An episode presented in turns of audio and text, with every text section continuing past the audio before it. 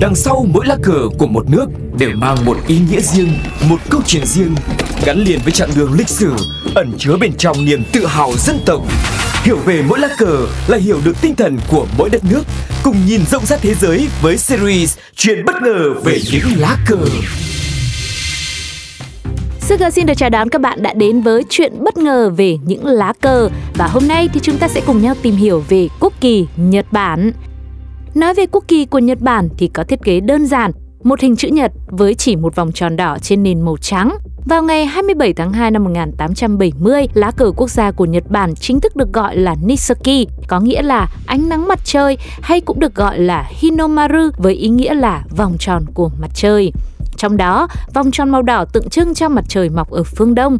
Đây cũng chính là lý do Nhật Bản thường được gọi là đất nước mặt trời mọc là vì như vậy. Bên cạnh đấy, mặt trời đỏ còn là biểu tượng cho nữ thần Amaterasu, vị thần mặt trời khai phá ra nước Nhật. Nền trắng của lá cờ thì tượng trưng cho sự trung thực và ngay thẳng của người Nhật Bản. Theo huyền sử Nhật Bản thì nữ thần Amaterasu đã tạo ra nước Nhật cách đây 2.700 năm. Người Nhật cũng tin rằng bà là tổ tiên của thiên hoàng đầu tiên, vậy nên các thiên hoàng còn được gọi bởi cái tên là thiên tử hay dịch ra là con trời, và nước Nhật là xứ sở của mặt trời.